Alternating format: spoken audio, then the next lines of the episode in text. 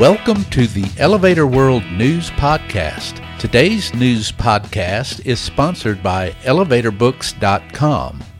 From educational programs and books to unique gift ideas and more, the only website you need is ElevatorBooks.com. This site offers books and materials on maintenance, safety, history, legal issues, technology, and more. Start browsing today at elevatorbooks.com. This is your daily industry news update for Thursday, July 8th, 2021. In today's news, organizers of Interlift are looking forward to a strong turnout in 2022 as the pandemic gets under control around the world. Elevator issues have resulted in the partial closure of a monument in Houston. A tower makes progress in downtown Miami. Vertical transportation moves into a new post pandemic reality, and a man is found dead in an elevator shaft in New York City's Chinatown. Organizers AFAG and VFA Interlift say the International Vertical Transportation Trade Fair Interlift is more than 80% booked, with more than 300 companies registered. The fair, which was postponed six months to April 26 through 29, 2022, at Messe Augsburg in Germany, is seeing numerous first-time registrants, organizers say. Against the backdrop of travel restrictions lifting as the coronavirus pandemic gets under control, the fair will incorporate new hygiene concepts. A digital preview of the 2022 fair is scheduled on the original dates, October 19th through 22nd, and the 2023 fair is planned on October 17th through 20th. For more information, follow the link in the news item at elevatorworld.com/news. The elevator and observation floor for the San Jacinto Monument, a 567.31 foot high obelisk near Houston that looms over the battlefield where Sam Houston's Texan Army won Texas its independence back in 1836, are currently closed pending maintenance. Click2Houston.com reports.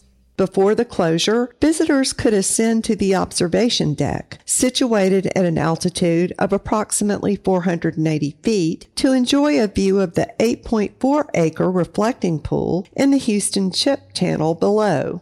Museum staff said in a statement, quote, due to elevator issues and for the safety of our guests, the observation deck will remain closed indefinitely.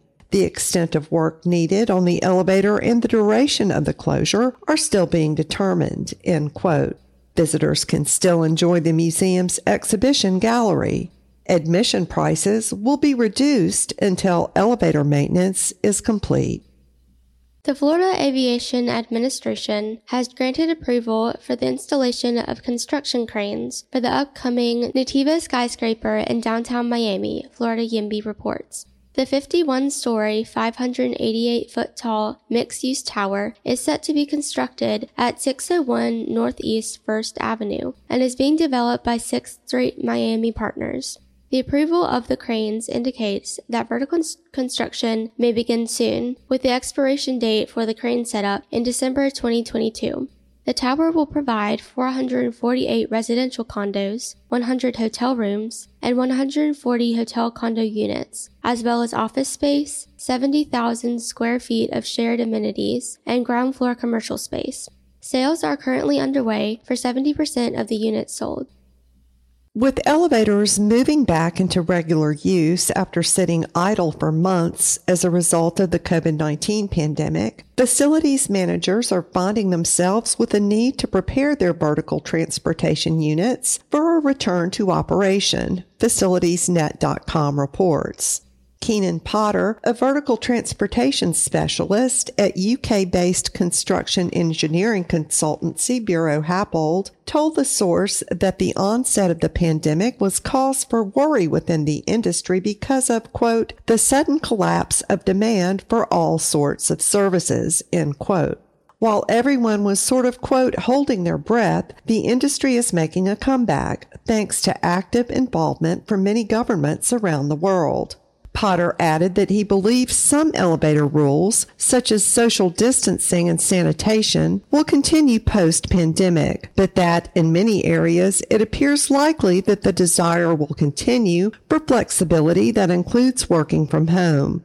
Noting that pre-pandemic office staffing was trending toward density, now he said, quote, you're seeing the desire for more space in the buildings, and that obviously is going to affect how vertical transportation designs are going to change, end quote.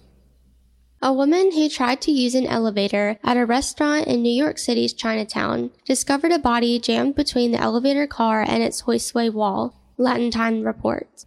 First responders called to the scene arrived to find a 28 year old man between the first and second floors of the elevator shaft. Authorities had to cut through the wall to retrieve the body.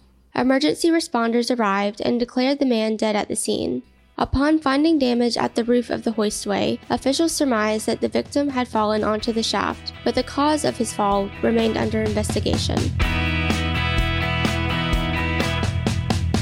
For more industry related information, visit elevatorworld.com and be sure to subscribe to our podcast in iTunes or the Google Play Store. If you're interested in becoming a sponsor of the Elevator World News Podcast, just let us know by emailing advertising at elevatorworld.com.